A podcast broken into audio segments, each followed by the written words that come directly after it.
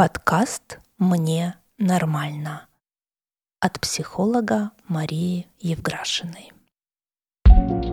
Много лет назад французский психоаналитик Жак Лакан сказал, нормальность – это верх психопатологии, и она неизлечима.